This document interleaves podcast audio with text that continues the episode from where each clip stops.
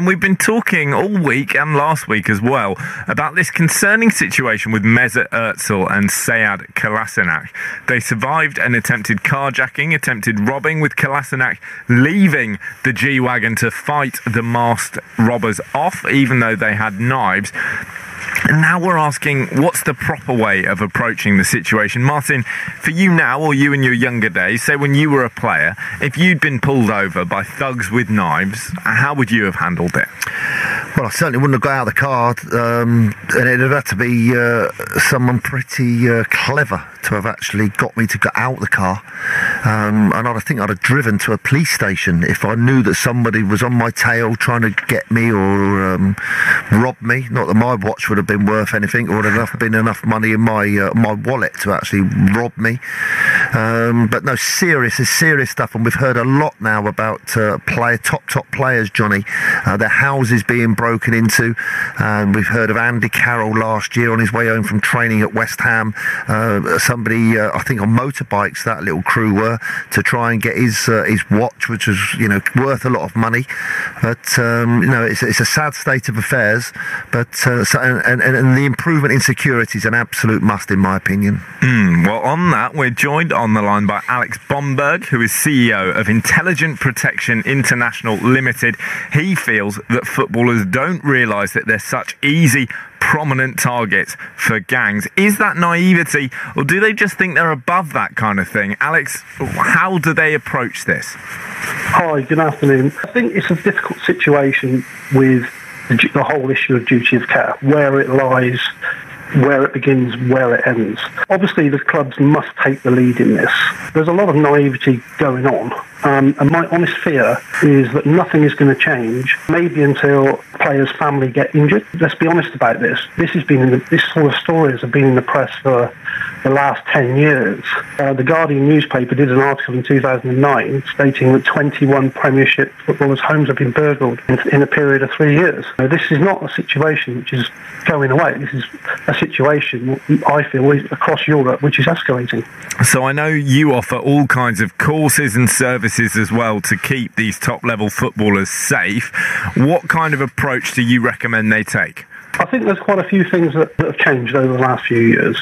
I think that people need to look at social media and their use of social media. I think this is a really serious issue because I think people are putting themselves and their families at risk of what they post on social media. So we advise clients, obviously, to look at that. We discuss social media and the use of social media with clients. It's a developing area, but an area that does need addressing. And obviously, you know, the incident the other day, there's so many things, you know, we could talk about in relation to that incident. So how should they approach it? Because obviously Kolasinac comes flying out the car, fist bared, going, go on then, have a go. I gather that's not the most sensible way of dealing with it. No, not at all. He didn't know really what he was getting out of the vehicle to. He didn't know if there was two people or 10 people. And the reality is, he could have actually made the matter worse by doing that. It could have escalated into something which, you know, could have ended very, very differently. The right thing to do would have been any anybody that's that's on their own like this. I mean, there are times, just sort of go backwards a little bit, there are times when VIPs and high net worth individuals will be on their own. It could be coming back from the gym, it could be going for a, a private meal with their family or with friends. They need to know what to do if they don't have their security with them, if they do have security.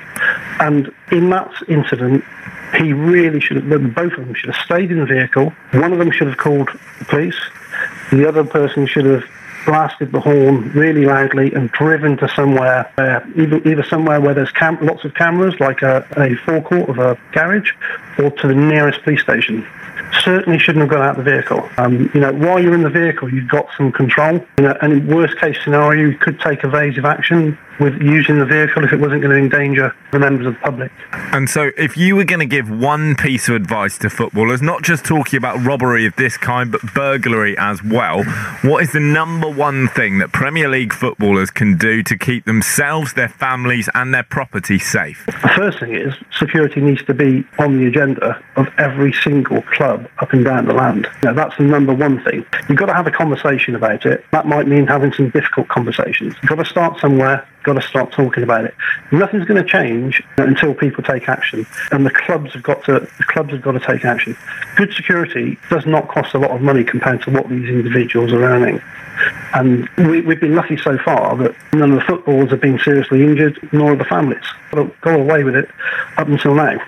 Alex, great to chat to you. Thank you for your words of wisdom and your time as well. Alex Bomberg there, who is CEO of Intelligent Protection International Limited, giving his take. He, of course, also teaches the footballers to drive not in an irresponsible way, not like film stars, but in a manner that if you did need to escape evasion, you'd be able to do it, which I suppose is a skill that we should all have.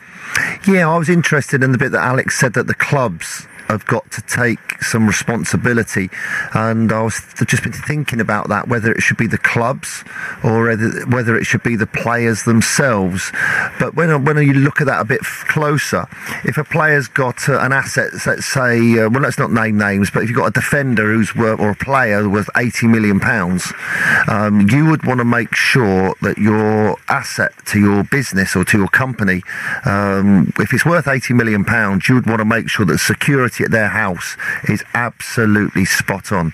Um, and I suppose whether they're worth 80 million or just their employees worth, um, you know, the younger players, you'd want to make sure that their houses are secure. There are um, codes and uh, safety rooms. I think you heard about the other day. You mm. said there was Phil Jones panic a, room. A panic room. You'd probably want to be looking at if you've got an asset worth uh, 70, 80, 90, 100 million pounds that they're going to be extremely well looked after and protected.